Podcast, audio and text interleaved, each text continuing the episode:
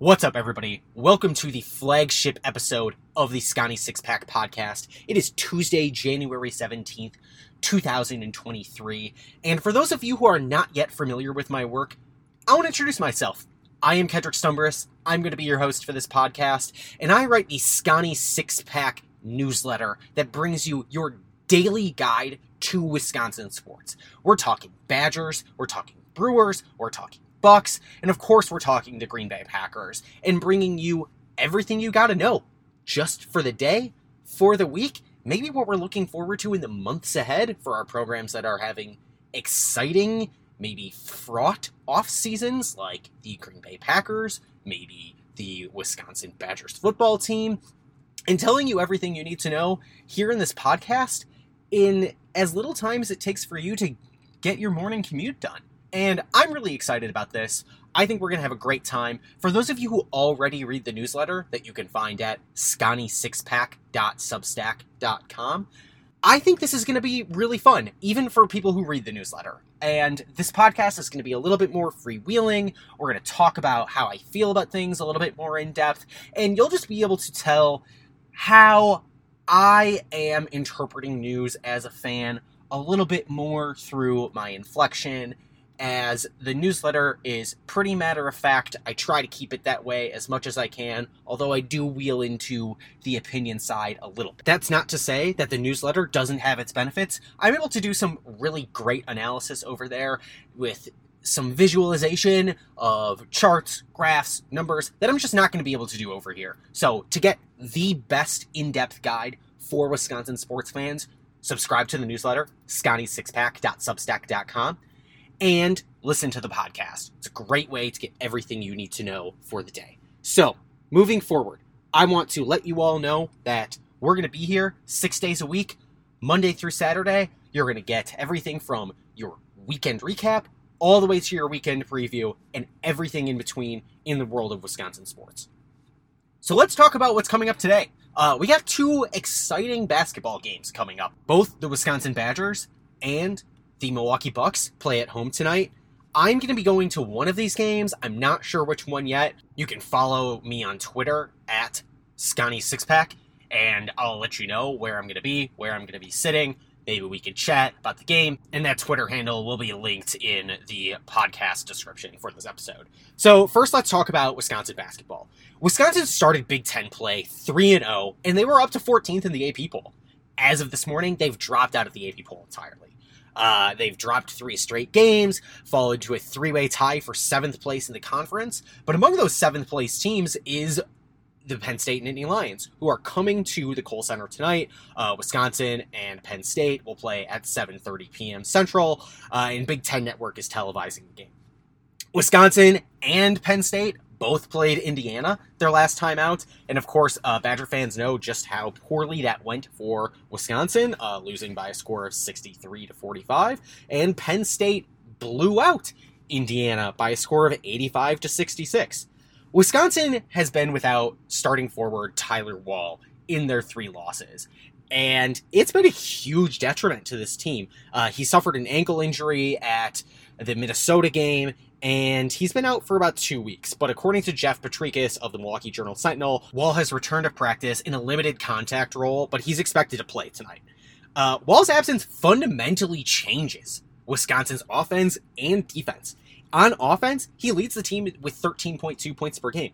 His usage rate is 31.1%. That's the 18th highest nationally according to KenPom. That means Wisconsin is using Tyler Wahl either as an assist man, as a scorer, 18th most out of every player in the country. You cannot replace that kind of usage on your offense overnight, not even in the matter of two weeks. On defense, Wisconsin needs Tyler Wahl just as much.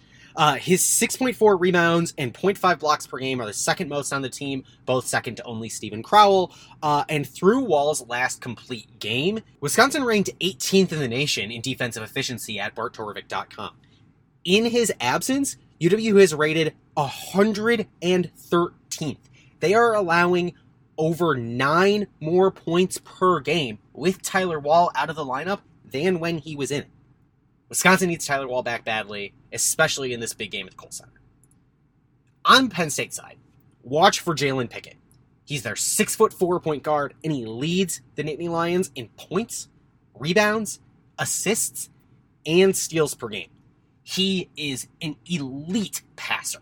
His 7.4 assists per game are the fourth most nationally. Now, moving over to Milwaukee.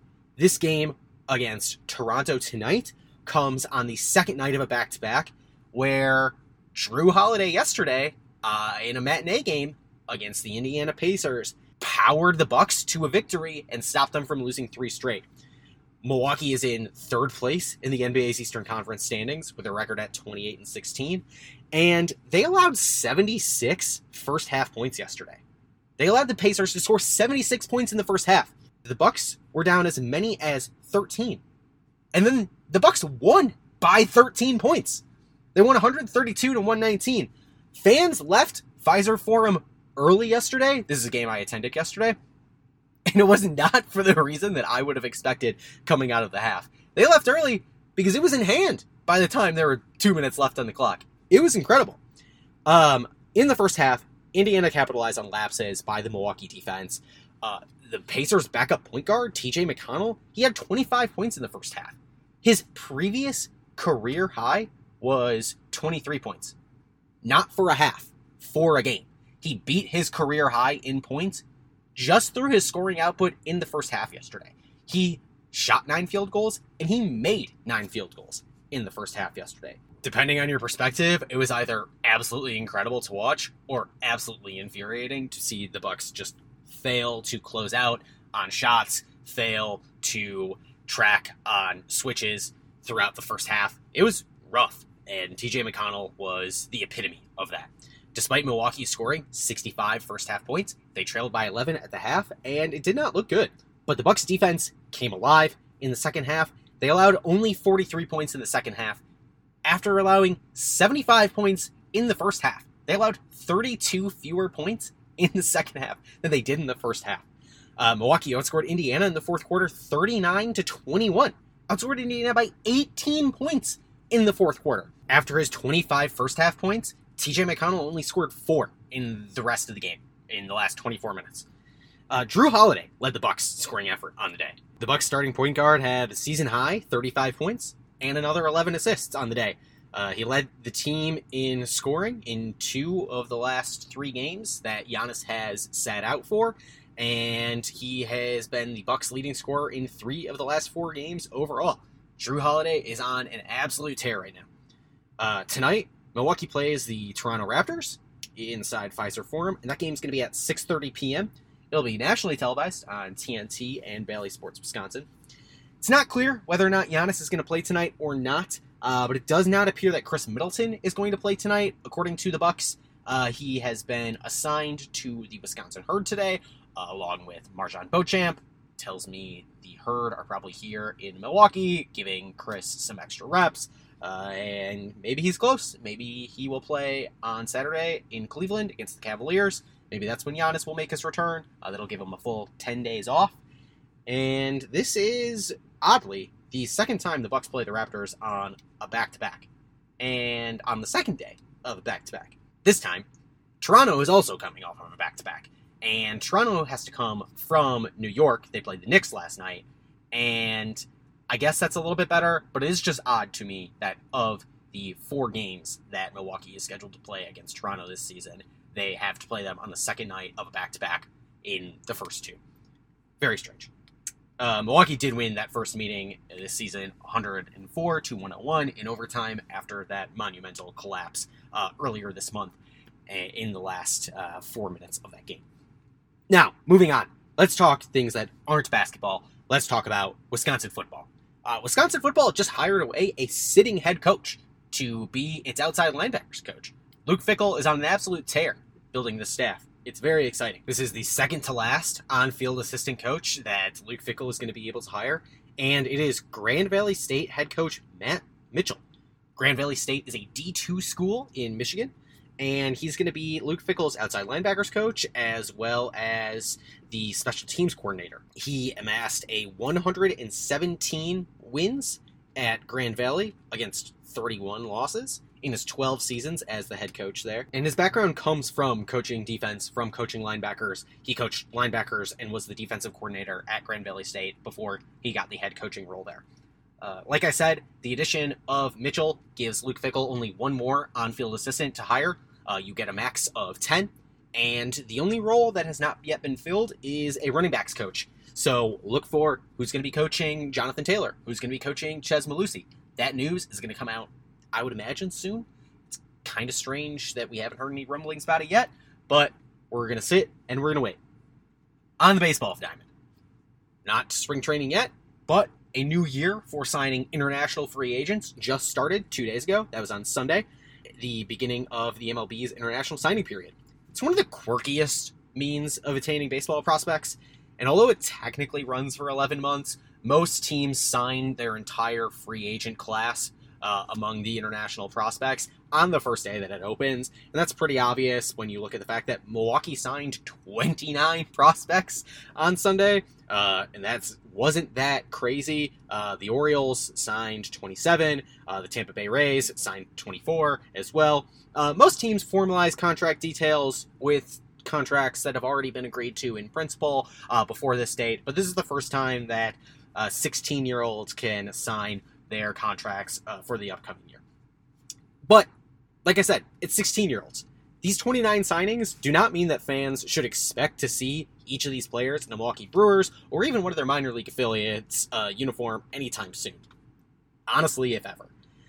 The oldest member of this international free agent class for Milwaukee is 18 years and 122 days old. The oldest member of the class is less than 18 and a half years old. The youngest member of the class is 16 and 146 days old. Means we're signing really raw athletes who've shown some ability, some baseball skill that the Brewers want to get in their pipeline. That doesn't mean that there's nothing to be excited for here, though, uh, because the Brewers made a few splashy signings. Um, they signed three of the top 35 international prospects in this class. Uh, those rankings come via MLB Pipeline, and they signed two uh, Venezuelan prospects uh, who rank 33rd and 35th in this class. But the most exciting prospect of all is the 22nd highest rated player according to MLB Pipeline, and that is Yofery Rodriguez. Uh, he's a center fielder from the Dominican Republic, and the Brewers scout team is particularly impressed with his patience at the plate, which is something you do not see in a lot of really young guys. Uh, James Armstrong, the Brewers manager of international scouting and player personnel, said, If I had to sum up his game in one word, it's discipline. It feels like every action with him is very deliberate. He takes his craft very seriously.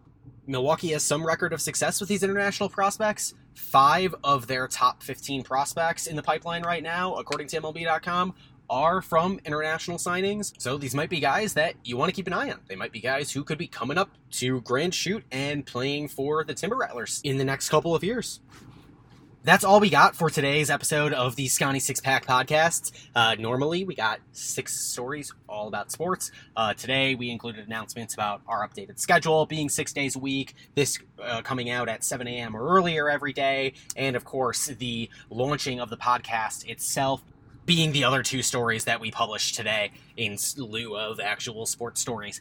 But I'm really glad that any and all of you came to listen. I'm happy that any and all of you go to the website and read. That's sconniesixpack.substack.com. I will put the link in the show notes. And thanks for coming out. We'll talk to you again tomorrow.